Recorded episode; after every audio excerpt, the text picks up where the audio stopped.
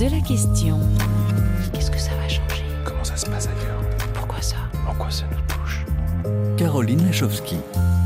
Bonjour, ravi de vous retrouver, chers amis auditrices et auditeurs, avec Thibaut Baduel à la réalisation pour une émission hors norme à tous les sens du terme, où nous allons tenter d'approcher le mystère de la création carrément, en compagnie d'une artiste, peintre, calligraphe, hors norme elle aussi, Fabienne Verdier, dont les œuvres extraordinaires, vibrantes, cosmiques et lumineuses s'exposent dans les musées du monde entier, et en compagnie du neurophysiologiste Alain Berthoz, professeur honoraire au Collège de France, international reconnu pour ses travaux et découvertes sur la perception, le mouvement et les géométries du cerveau. Tous deux ont entamé bien plus qu'un dialogue, ils ont partagé la même expérience, une séance de peinture entre cerveau, art et science. Titre de leur ouvrage commun paru chez Odile Jacob, le neurophysiologiste et l'artiste ont en effet réalisé deux tableaux ensemble dans l'atelier de Fabienne Verdier avec les gigantesques pinceaux suspendus que l'artiste a inventés. Le neurobiologiste a pu interroger et expérimenter le geste créateur.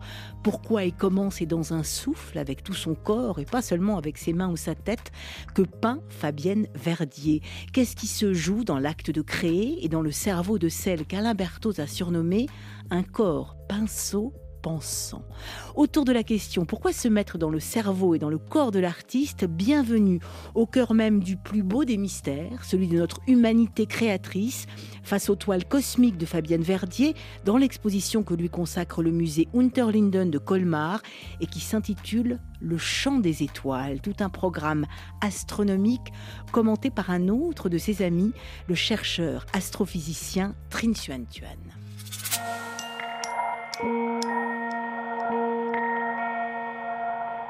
Intéressant de, parler peut-être un peu de ce, de ce pinceau que j'ai totalement transformé. J'ai trouvé une grande euh, harmonie avec les formes du monde, puisqu'elles naissent de la même manière, hmm? avec la sous les lois de la gravité. C'est la conquête de la gravité, une nouvelle dimension euh, de l'espace, et vous utilisez toute l'impulsion de votre corps, de votre santé, euh, plutôt que juste votre cerveau et puis la main. Oui un nouveau chemin pour la peinture. Avec votre pinceau, maintenant, vous utilisez pleinement la gravité. Et, ça, ça vous donne une, dimension extra dans l'espace. Ah, c'est vrai. Parce que c'est la, la dimension haut en bas. L'astrophysicien Trin Xuan Tuan, très inspiré lui aussi par vos toiles cosmiques. Bonjour Fabienne Verdier. Bonjour. Un grand merci vraiment d'avoir euh, quitté Florence. Hein. Mmh. Vous étiez dans une chapelle euh, en train de, travailler, d'avoir quitté votre atelier aussi pour être en direct avec nous sur RFI en compagnie du professeur Alain Berthoz. Bonjour Alain Berthoz. Bonjour.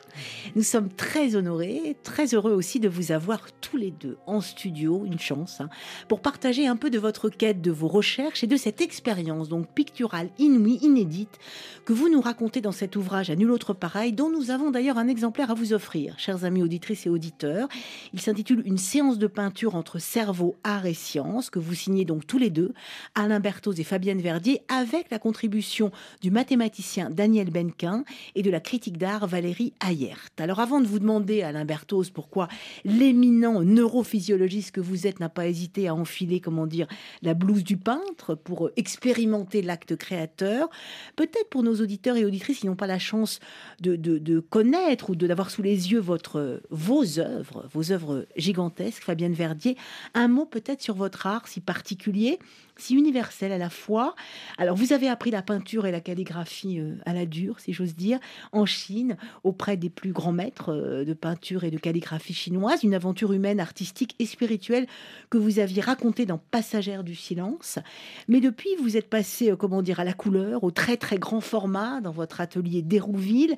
Vous avez créé aussi de gigantesques pinceaux suspendus pour peindre vos toiles extraordinaires qui s'arrachent, on peut le dire, dans le monde entier et pour cause elles sont bouleversantes. Chacune d'elles, euh, on peut parler de vos auras, euh, du chant des étoiles exposé au musée Interlinden de Colmar en ce moment.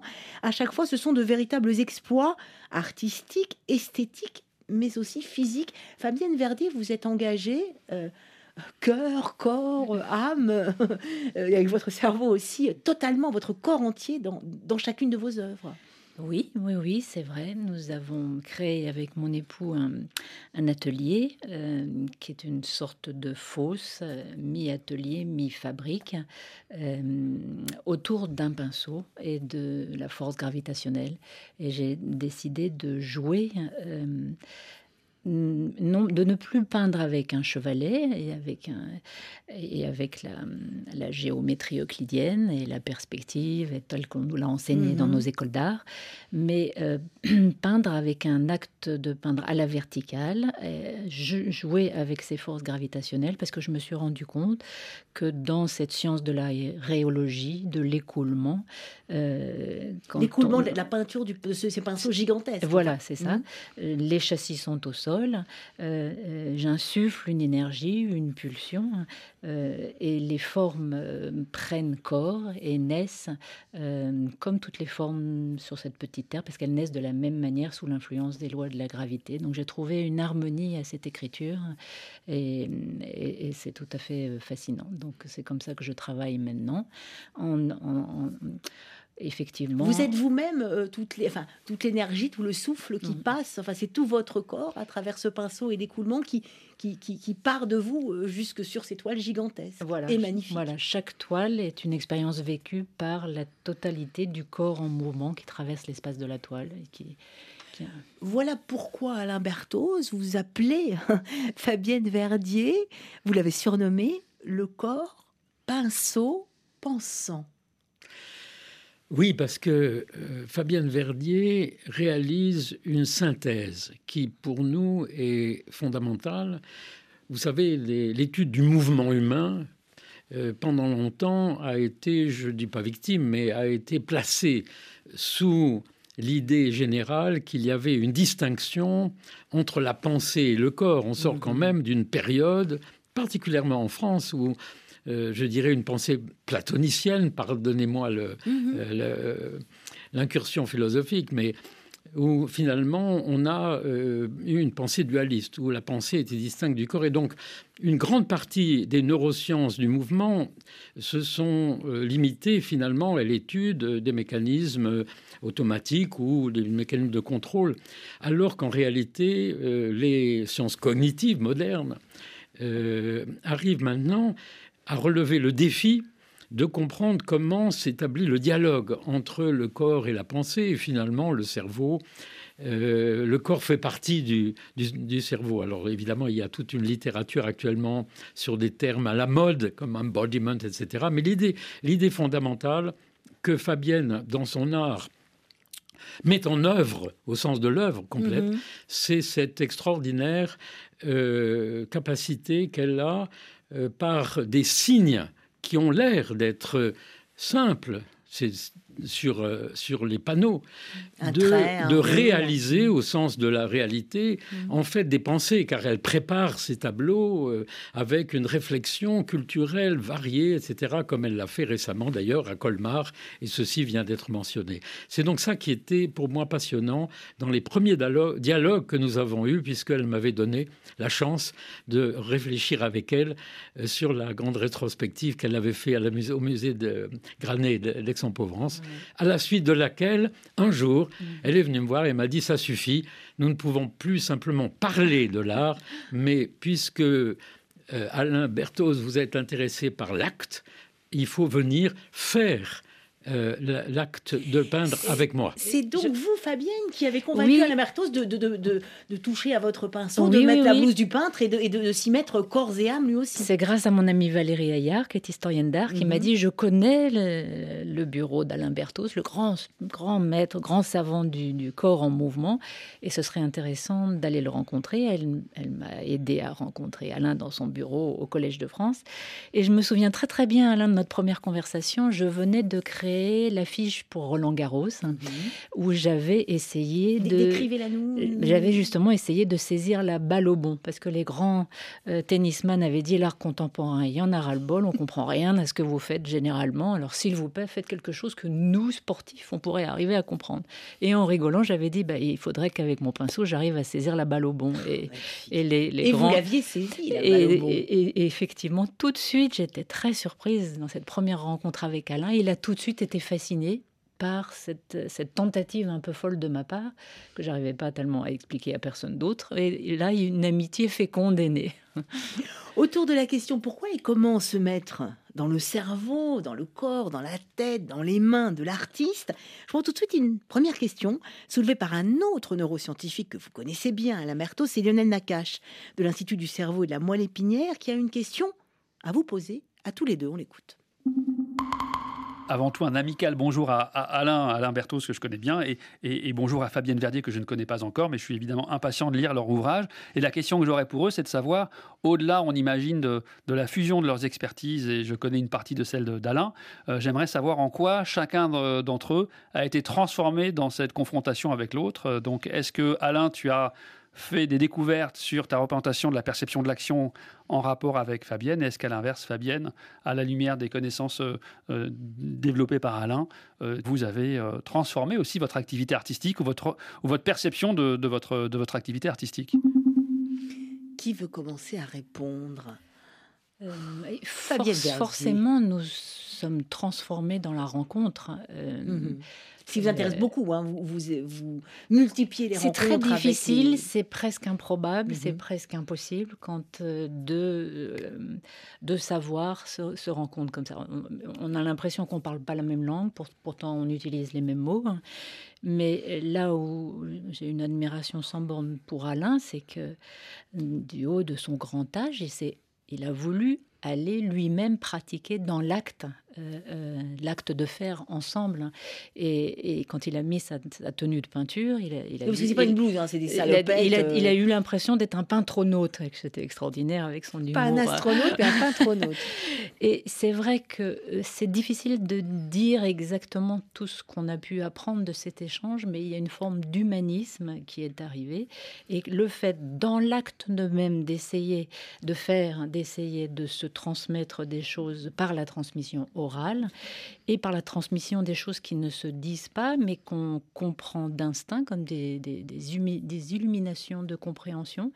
Euh, et, une sorte de... Il y avait un tel répondant de, chez Alain pendant qu'on était en train de peindre ensemble, à essayer de comprendre, je ne sais pas, la perception, comment le cerveau pouvait, par, exemple, comprendre tous les différents espaces, l'espace de, euh, du corps propre, l'espace mhm. de, locomotion en traversant euh, le, châssis, l'espace environnemental, de, savoir que j'étais là dans la fosse au milieu du jardin, l'espace utopique, imaginaire. Et, il arrivait à décrire tout ce qui se passait dans mon petit cerveau au moment même où on était en train de mhm. peindre.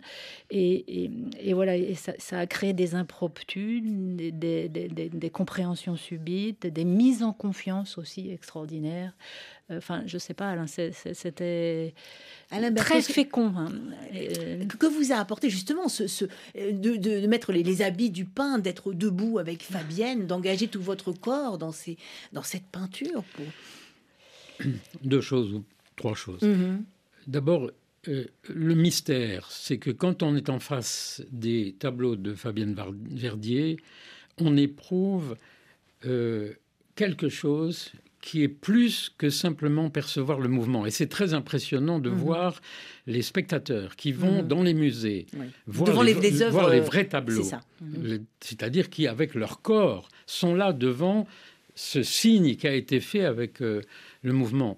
Et des tableaux gigantesques. Dans notre, dans, dans notre science, la première chose la plus triviale, en quelque sorte, c'est cette idée que lorsqu'un, ce qui a été démontré, c'est lorsqu'un mouvement, lorsqu'un signe a été fait par un mouvement naturel, mhm.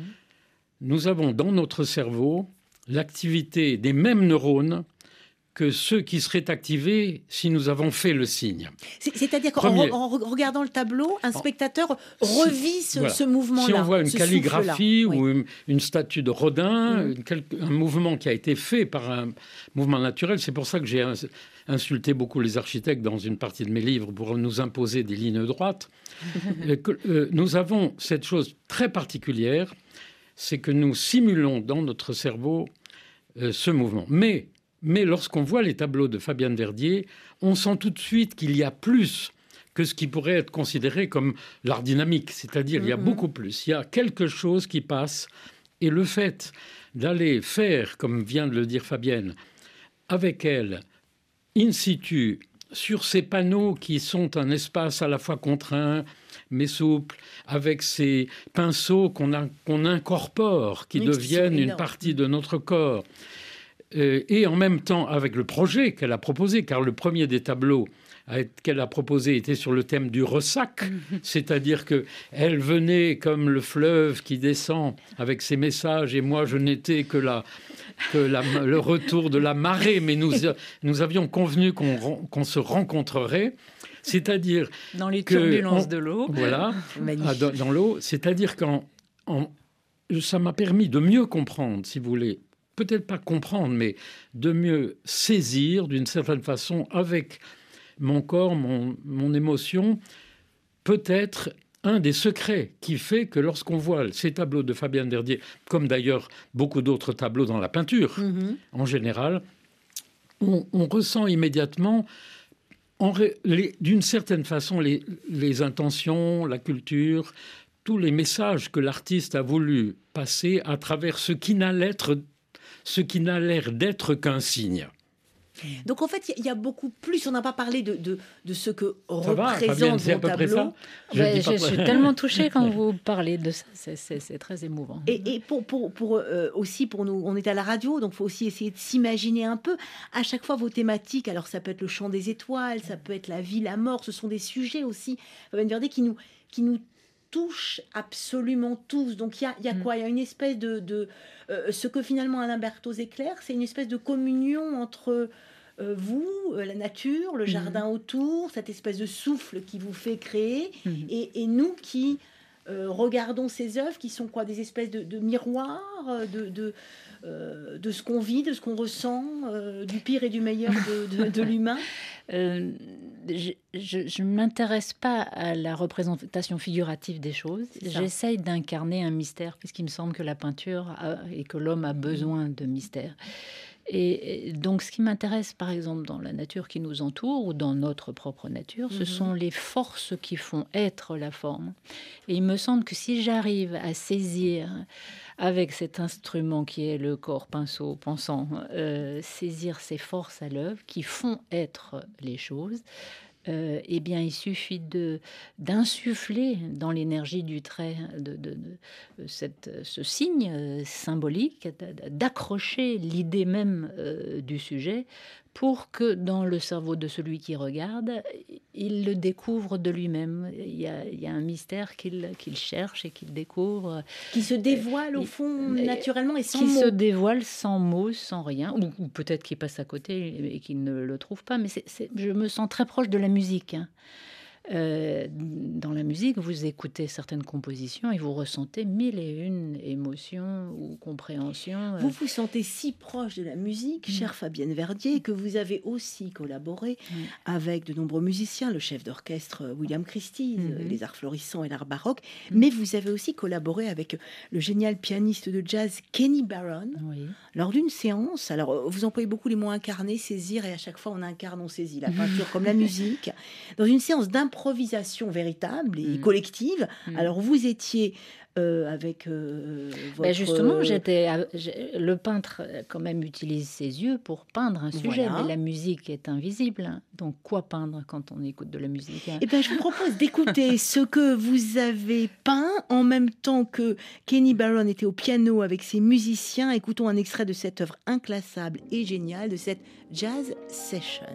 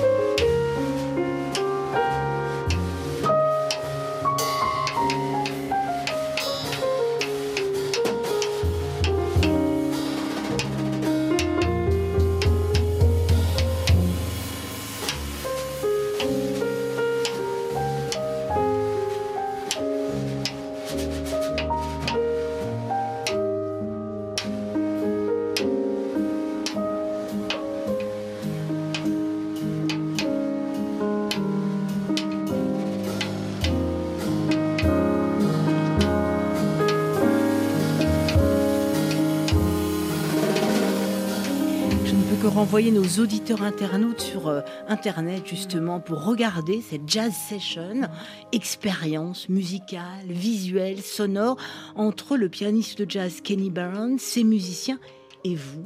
Voilà. Fabienne Verdier, qu'est-ce que vous faisiez? On entend, on ah ben entend. ça, je me euh, demande bien ce que je faisais.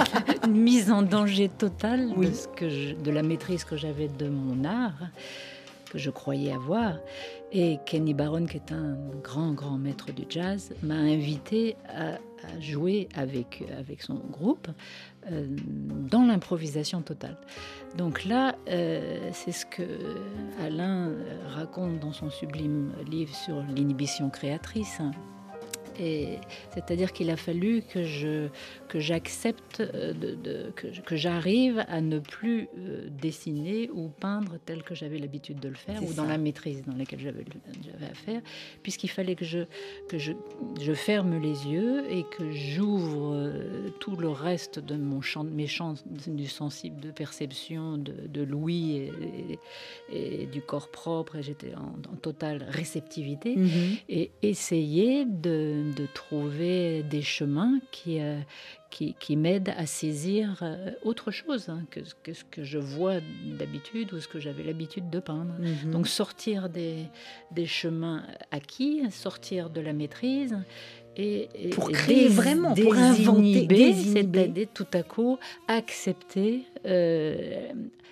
c'est-à-dire, c'est ni inhibé ni disibé, c'est ça qui est très, très curieux, c'est que c'est la maîtrise du lâcher-prise. C'est-à-dire que en même temps, vous avez appris, vous êtes formé mhm, pendant 40 mhm. ans, et puis un jour, il faut, partir, il faut tout lâcher, il faut partir en roue libre et essayer de capter quelque chose avec l'intelligence de ce que vous êtes, avec l'expérience que vous avez. Et d'improviser avec et chacun des musiciens dans des couleurs différentes selon les instruments. Voilà, donc Kenny m'a dit, reprenez vos crayons de couleur, oubliez tout et suivez-nous dans le rythme. Et on a des choses à échanger très profondes qui est qui sont au-delà du langage euh, parlé, mhm. au-delà du langage euh, peint que vous avez l'habitude de faire, et vous allez voir, on peut s'échanger des choses. J'ai été bouleversée de voir à quel point on a pu euh, dans, dans, dans, une perception très très profonde et échanger des, une forme d'humanisme extraordinaire. Et ça, ça marche même pour celui qui, euh, le spectateur, l'auditeur, internaute, hein, qui, qui, regarde. J'ai pas assisté en vrai en live, mais rien que sur Internet. Comment le neurophysiologiste que vous êtes, Alain Berthoz, peut expliquer ça justement? Parce qu'on est vraiment là euh, en train de toucher le mystère de la création, de l'inventivité. Comment on lâche tout, mais quand on a tout appris, euh, comment on se laisse faire et aller euh, avec la nature, le son, la musique, la beauté, évidemment la beauté aussi. Comment vous expliquez ça? Vous, le neurophysiologiste du mouvement, de la perception, de l'action. Vous savez, dans, mon premier livre, Le sens du mouvement, chez mhm. Odile Jacob, j'avais mhm. dit Le cerveau est un cheval fougueux que l'inhibition permet de contrôler. Euh, on, pense souvent au cerveau comme essentiellement euh, formé de systèmes qui excitent, qu'on mm, pense mm. qu'agir, c'est faire. Mm-hmm. Mais agir, c'est surtout ne pas faire, c'est choisir. Et l'essentiel, tous les systèmes dans notre cerveau qui sont excitateurs sont doublés d'un système inhibiteur. Euh, dès qu'on met un neurone inhibiteur, ça permet de changer, ça permet d'apprendre. Et par conséquent, effectivement, euh, c'est pour ça que j'ai fait ce livre euh, qui a été publié récemment chez Odile Jacob, qui s'appelle d'un nom paradoxal, L'inhibition créatrice, parce que, comme d'ailleurs l'a très très bien euh, étudié mon collègue psychologue Olivier Houdet, l'inhibition permet justement, l'inhibition neuronale, mhm. l'ensemble des circuits neuronaux permet d'échapper à ces mécanismes soit automatiques, soit surappris à nos habitudes mm. et nous permet de créer. Et c'est ça le défi. Il faut apprendre ou il faut, et désapprendre Pour créer, il faut désapprendre. Il faut, mais il faut avoir appris d'abord. Mais d'accord. Voilà. Oh, oui, ou bien, ou bien, vous savez, il y a beaucoup de choses qu'on n'a pas besoin d'apprendre, mais qu'on fait pratiquement euh, automatiquement, ce que nos amis psychologues appellent des heuristiques, un nom un peu savant. Et donc, effectivement, créer, c'est surtout choisir autrement. Et c'est ce que j'avais aussi euh, euh, essayé de décrire dans, avec ce concept de la vicariance. Mhm. La vicariance, qui est d'ailleurs un terme qui était utilisé par les psychologues de l'éducation. Et, qui signifie, expliquez-nous, c'est très intéressant. Mais le vicaire, c'est celui qui remplace le curé, c'est, qui trouve des solutions euh, autres lorsque le curé n'est pas là pour dire la messe. Et la vicariance, c'est cette propriété fondamentale du cerveau qui permet de faire la même chose avec d'autres processus. Et notre cerveau a cette capacité extraordinaire de remplacer euh, une façon de faire par d'autres. C'est ce qui nous est arrivé dans l'atelier. Dans votre atelier de euh, peintre. Je peignais avec ce grand pinceau, avec ce guidon de vélo euh, pour conduire le pinceau, avec toute la totalité du corps. Pour conduire le pinceau, c'est vraiment euh, plus que physique. Hein, c'est la première expérience et le premier tableau mhm. que nous avons créé ensemble, qui s'appelle Ressac. Et puis un jour, je m'étais démise l'épaule parce que tout ça était trop lourd, les expériences étaient trop, trop, trop épuisantes, mais je voulais continuer à peindre. Et je inventé un nouvel outil, euh, une poche à douille, euh, pour atteindre le même but, traverser l'espace de mes toiles et créer mhm. des énergies vivantes. Euh, et, c'est la technique des walking painting qui est née. Et c'est vraiment hein, pour illustrer la, la vicariance. Des peintures en marchant. Voilà. Voilà. Et Fabienne m'a fait faire l'expérience sur place, puisque d'abord j'ai. Ça fallait trouver un autre moyen de faire ces peintures en marchant. J'ai dû apprendre à peindre avec, ce pinceau euh, qui était géant avec ses poils euh, qui ah coulaient, Impressionnant. et le remplacer. J'ai dû devenir un pâtissier avec votre poche à douille. Au lieu de mettre de la crème fraîche sur un gâteau, a, eu ce pinceau poche qu'il a fallu que je serre un petit peu comme si j'étais en train de traiter pour la traite d'une vache, pour, euh, que le, nos, vos auditeurs comprennent. Et euh, effectivement, transmettre euh, le plan, le, message, l'idée qui était proposée par, par, Fabienne, cette fois en contrôlant simplement un écoulement d'une façon totalement, totalement différente. Donc j'ai pu faire là l'expérience finalement que c'est une expérience qu'on fait faire à nos, à nos sujets dans, dans, les laboratoires, dans des expériences et des paradigmes expérimentaux. Mais là, j'ai pu faire trouver d'autres chemins une autre expérience dans le cadre d'une activité créatrice dans son contexte complet. Le lieu, l'idée, etc. Et, ce, que, ce que ce genre d'expérience apporte, c'est aussi pour nous euh, une façon de poser les questions différemment. Vous voyez, je travaille beaucoup dans des coopérations, que ce soit avec des roboticiens, avec des, psychiatres. Et, même avec des architectes. Et euh, cette, euh, des artistes. Euh, cette expérience partagée nous incite à poser au cerveau des questions que nous ne poserions pas si nous étions simplement dans la limite de notre problématique. Hmm. Autour de la question pourquoi et comment se mettre Alors dans le cerveau, dans les mains, dans le cœur, dans le corps de l'artiste? Alors vous avez parlé d'agir et de non agir, hein, puisqu'agir c'est non agir dans le cerveau. Là on pense évidemment aussi euh, à la Chine. Et euh, Fabienne Verdier, vous êtes, euh, vous avez commencé par être calligraphe et très inspirée. Et même si vous transformer, même si vous le modifiez, vous prenez d'autres chemins autour de la peinture chinoise. Je propose d'écouter quelqu'un que vous connaissez tous les deux, parce que euh, euh, Alain Bertos, vous avez euh, mené une expérience aussi avec cette sinologue et qui est également calligraphe, Yolène Escande. Elle est directrice de recherche au CNRS, membre du Centre de recherche sur les arts et le langage de l'EHESS, associée au Centre d'études sur la Chine moderne et contemporaine. Yolène Escande est spécialiste de la pratique et de la théorie des arts graphiques chinois, donc calligraphie et peinture. Je vous propose d'écouter son éclairage qui devrait vous inspirer tous les deux. Eh bien, d'une part, j'enseigne la calligraphie et d'autre part, euh, nous avons mis en place depuis 1989 avec mon maître euh, qui s'appelait euh, Xiong Pingming. Nous avons donc mis en place une société de, de, calligraphes afin de pouvoir participer au concours en Chine.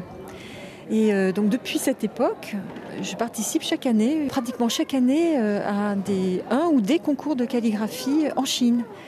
Et il y a un geste, hein, un geste que pratique aussi Fabienne Verdet, que vous vous pratiquez à votre manière, Yolène, euh, d'un seul trait, mais avec plusieurs encres.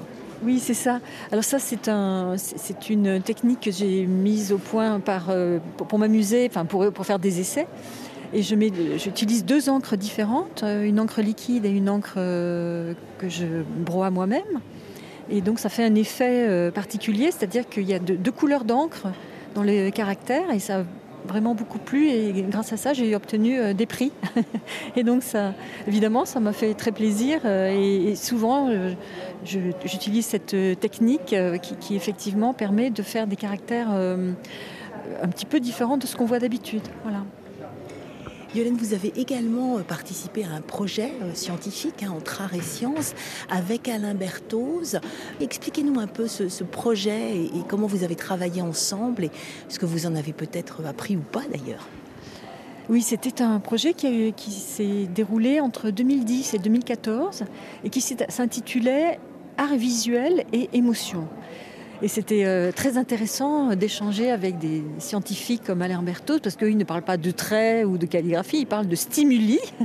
Donc euh, un vocabulaire tout à fait différent de celui qu'on utilise dans les arts. Mais c'était vraiment tout à fait euh, intéressant. Cet échange était passionnant parce que, ne serait-ce qu'au niveau du langage, on voit qu'on appelle très différemment des choses qui, nous paraissent proches.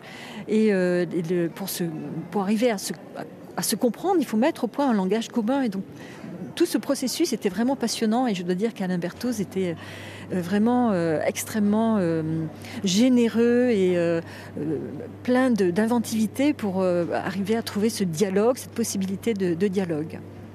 Et, au niveau des émotions, on parle d'émotions en calligraphie chinoise?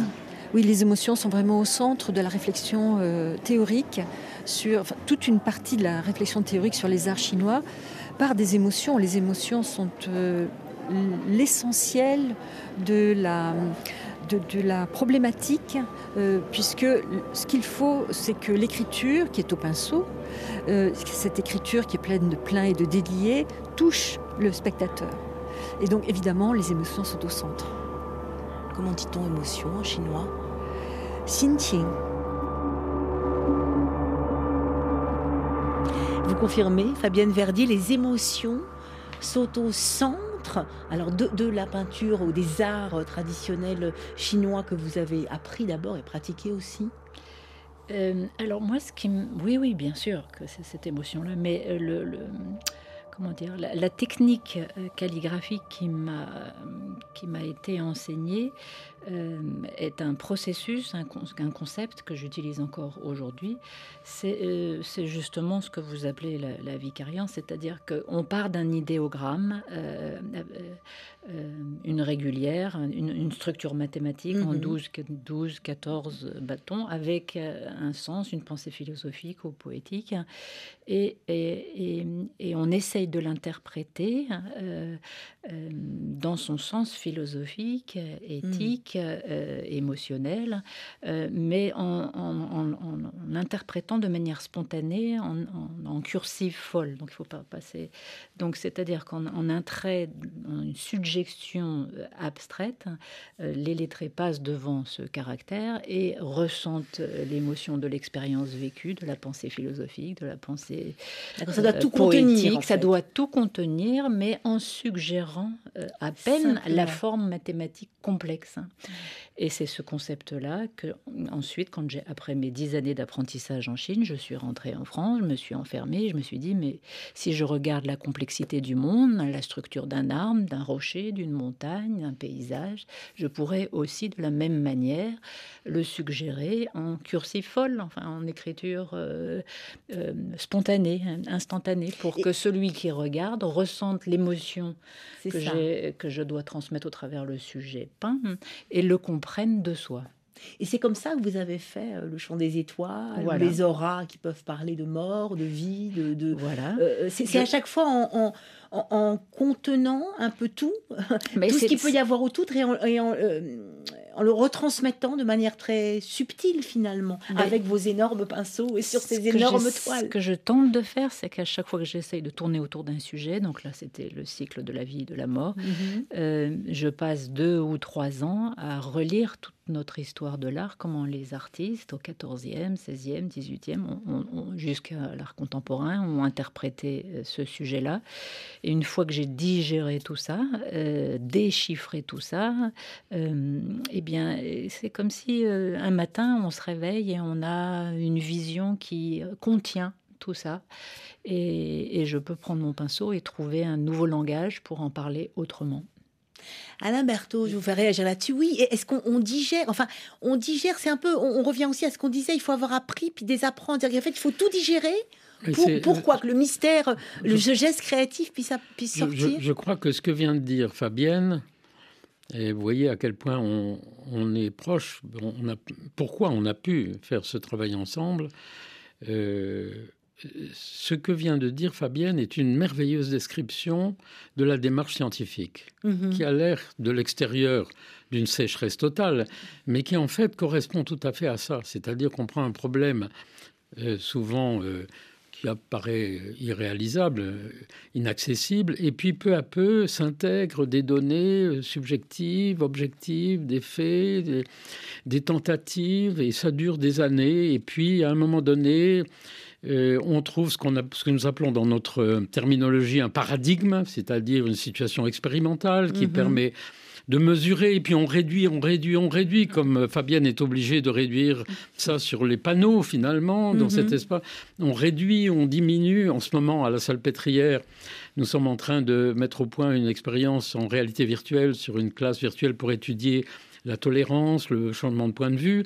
Et on passe son temps à ça en ce moment avec les pédopsychiatres, avec les étudiants, à mhm. réduire. Et puis ça donne un résultat qui est, qui est là, mais qui d'une certaine façon, s'il est intéressant, avec quelques chiffres ou quelques données, a une généralité, euh, a un sens. Voilà. Et c'est ça euh, qui est, pour moi, et qui pour nous, je crois, les chercheurs, est une passion parce que euh, ensuite il va falloir aller expliquer, pas expliquer. L'artiste n'a pas à expliquer. Nous, nous avons ensuite à expliquer pourquoi, pourquoi on doit repartir vers la complexité. Et, c'est pour ça aussi que j'ai envie de dire que vous êtes tous les deux, euh, Fabienne, vous êtes artiste, vous êtes chercheuse aussi. Enfin, vous êtes des, de grands chercheurs. Je ne sais pas si vous êtes des trouveurs finalement, vous êtes des grands chercheurs. En tout cas, quand j'entends Alain, je me sens proche de lui, ça c'est sûr. Mais c'est ce que vous appelez la simplexité, Alain. La simplexité, Alain Bertozmo. Moi, je trouve ça génial. Un terme magnifique. Allez, parlez-nous de la simplexité. On ne peut pas en passer à côté. C'est au, au, fond très, très trivial parce que, vous savez, le, terme simplex, le terme euh, euh, de la simplexité a déjà été utilisé, euh, même pour le design. l'idée, c'est que l'évolution, au cours de l'évolution, les organismes vivants ont eu affaire, d'une part, à un monde d'une complexité incroyable, où il fallait, où il faut pour survivre réagir en quelques centaines de millisecondes, ce qui est le cas aujourd'hui d'ailleurs, mmh. dans ce que nous dans ce que vivent mmh. nos, nos, amis ukrainiens dans la vie en général. Et euh, il faut donc arriver à composer avec ce monde complexe euh, en trouvant des solutions rapides, et efficaces, et en même temps avec une évolution du cerveau qui est devenue lui-même de plus en plus compliquée. Et ce que nous découvrons en physiologie, c'est tout, c'est ce que la science montre, c'est que les, les organismes vivants ont trouvé des solutions qui ne sont pas simples, elles sont pas triviables. Elles demandent quelquefois des détours. Par exemple, avec Daniel Benquin, avec lesquels nous, travaillons, le mathématicien, eh bien, euh, il nous enseigne, il m'enseigne, même si je ne comprends pas toutes ces mathématiques du tout, que euh, notre cerveau fonctionne pas du tout avec des géométries euclidiennes. C'est ce que mm. mentionnait Fabienne tout à l'heure, cette géométrie qu'on apprend à l'école, avec des coordonnées x, y. Notre cerveau fonctionne sans doute avec des géométries beaucoup plus apparemment complexes. Mais dans ces géométries, les problèmes sont résolus très rapidement, de façon très efficace. Les roboticiens aussi, ils utilisent pour faire marcher leur robot, pour le faire attraper une balle, des variables qui ont l'air très compliquées. Autrement dit, l'évolution a permis aux organismes vivants de trouver des solutions qui ne sont pas simples, mais qui sont efficaces et que j'ai nommées simplex. Et voilà aussi comment et pourquoi euh, les artistes, les peintres, les chercheurs et chercheuses que vous êtes arrivent justement. Vous avez parlé d'intuition aussi, euh, euh, finalement, derrière tout ça, il y a de l'intuition, Fabienne Verdier, Alain Berthoz, il y a de l'intuition dans ce ah que ben, vous faites, inexplicable. Pour moi, tout est là, oui. Hein, on, cultive des champs intuitifs. Et la rencontre humaine pour moi, est, fantastique. Parce qu'on échange. d'aller plus loin. On échange beaucoup plus que et de juste le langage des mots. Son corps qui se déplace sur une toile et qui essaye de comprendre et tout. Moi, j'ai appris énormément, même dans le silence, de voir Alain peindre sur mes châssis de bois. Mais il faut juste avoir les yeux vraiment grands ouverts. Oui, c'est ça. Et les oreilles aussi. Mais, euh, vous voyez, euh, Fabienne, dans l'introduction du livre, a, a, fait tout un paragraphe où elle a montré justement que le fait de s'observer et de vivre a fait jaillir des choses. c'est hmm. effectivement ce qu'on a voulu dans, ce livre qui n'est qu'un dialogue transcrit, si hmm. vous voulez, mais sur lequel on a travaillé. Euh, on l'a voulu comme ça euh, parce qu'il correspond à ce que j'avais aussi euh, publié avec mon ami Carlo Ossola, qui a eu la chaire de littérature moderne italienne au collège. C'est un livre qui, dont le titre, qui était un livre de colloque, et qui est un livre dont le titre était Les libertés de l'improbable. Oh, magnifique! Et nous avons, nous avons vécu justement le fait de partager. Euh, ça faisait naître des choses qui n'étaient pas forcément normées, mm. mais qui étaient qui relevait de ce domaine des libertés de l'improbable. Et l'inspiration, l'inspiration nous a fait bondir, rebondir, créer des ponts d'un savoir à l'autre. C'était vraiment, euh, effectivement, assez extraordinaire. Pour partager un peu de cette euh, inspiration, de cette, de cette rencontre improbable, de cette réalité improbable, euh, je propose de vous plonger dans l'ouvrage d'Alain Berthoz et Fabienne Verdier, dont nous avons un exemplaire à vous offrir, chers amis auditrices et auditeurs, si vous nous demandez par mail ou sur notre page Facebook. Il s'intitule Une séance de peinture entre cerveau, art et science. Comment se termine une séance de peinture? Je ne sais pas, mais c'est là-dessus que vous interroge tout de suite un autre neurologue et auteur, Laurent Vercueil. Sa question est pour vous, Fabienne, mais Alain Bertos, vous aussi votre mot à dire, j'en suis sûr. Ma question porte sur le moment où l'artiste décide que l'œuvre est achevée. Je trouve que c'est vraiment fascinant au point de vue euh, neurologique, c'est-à-dire quel est ce signal qui, dans le tableau, dit je m'arrête, c'est fini. Euh, en gros, d'après ce que je sais, hein, je ne suis pas artiste moi-même, mais les peintres n'ont pas une image préconçue. Ils partent pas avec un tableau à reproduire d'après un modèle qu'ils ont en tête. En fait, ils font le tableau au fur et à mesure du geste. Hein. Mais à un moment donné, ça s'arrête quand même. Et si ça s'arrête, bah pourquoi? Sur quel signal? Quel est ce signal qui fait que ah, je ne rajoute pas une touche Ça serait euh, dénaturer le tableau? Vous avez une réponse? C'est très, très, touchant comme question.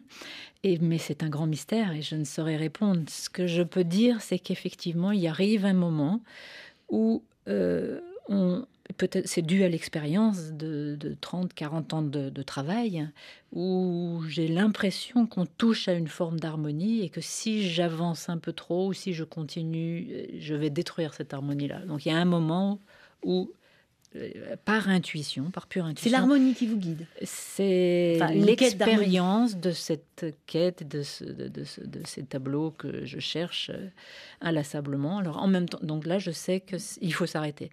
Mais mon petit cerveau n'est jamais satisfait, toujours malheureux parce que j'ai découvert des, choses improbables, des choses ont surgi que je n'avais pas prévues.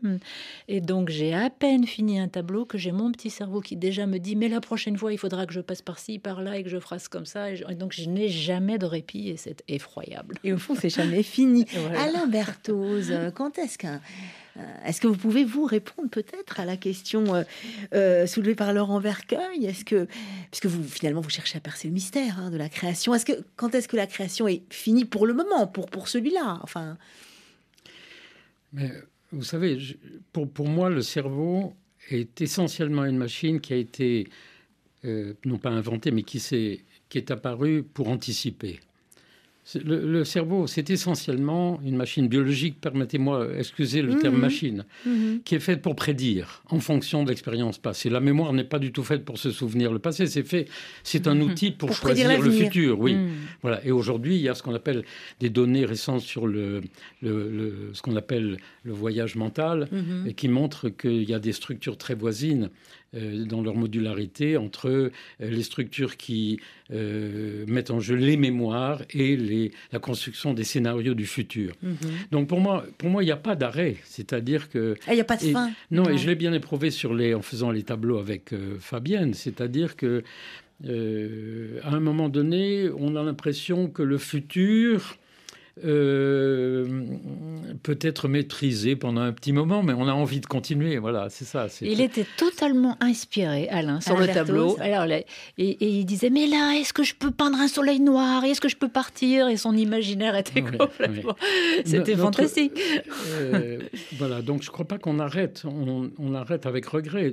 Et, je recommande peut-être mhm. euh, la visualisation du film qui a été fait à l'occasion de l'expérience de Colmar. Oui, euh, au musée Interlinden de, Colmar, où, on voit la progression des étoiles. où on voit Fabienne qui, sur la base de ces cercles polychrome mm. euh, commence à faire avec son pinceau euh, des éclats ou des, choses qui, non satisfaites, efface mm. et reprend. C'est-à-dire que le processus est tout le temps tourné vers quelque chose, vers une quête finalement. Mm. Et c'est ce que je crois nous partageons entre la démarche scientifique, qui nous savons que qu'après une expérience, nous n'aurons pas la réponse définitive, mais qu'elle ne peut que une expérience scientifique et un résultat scientifique n'est valable que s'il permet de poser une nouvelle question. Et, oui, la, euh, réponse, la, réponse, n'est jamais complète. On a touché, et c'est pour ça que j'aime peindre des séries quand je tourne autour d'un sujet, parce qu'on n'arrive jamais à tout dire dans un tableau. Hein. Donc la série fait qu'on crée des frères et sœurs, chaque tableau.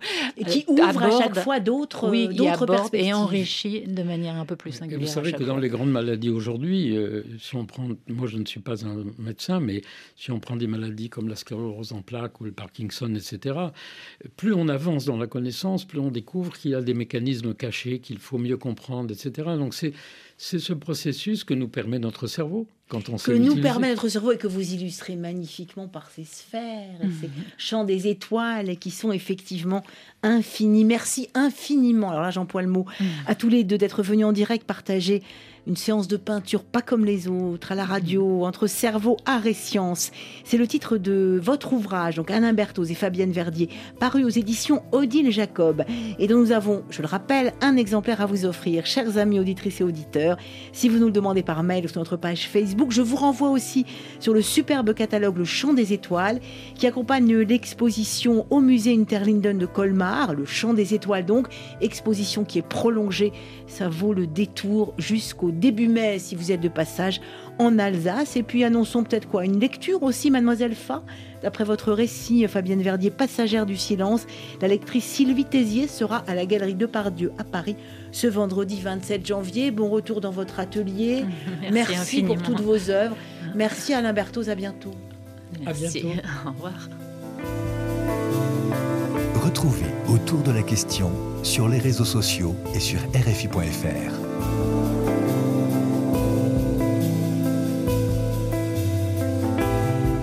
Autour de la question, c'est fini pour aujourd'hui. N'hésitez pas à partager et à vous abonner à notre podcast. Au plaisir de vous retrouver lundi prochain, chers amis auditrices et auditeurs, pour partager et nous interroger sur une autre sacrée expérience, celle de l'astronaute Jean-François Clairvoy, entre ciel et terre encore, avec Thibaut Badiol à la réalisation, Caroline Fillette en coulisses. Un grand merci à notre super stagiaire vidéaste Jade Bandieu, à qui l'on souhaite le meilleur et qu'on est presque sûr de revoir très bientôt en action. Merci à tous et pour votre curiosité, les informations dans un peu plus d'une minute sur RFI.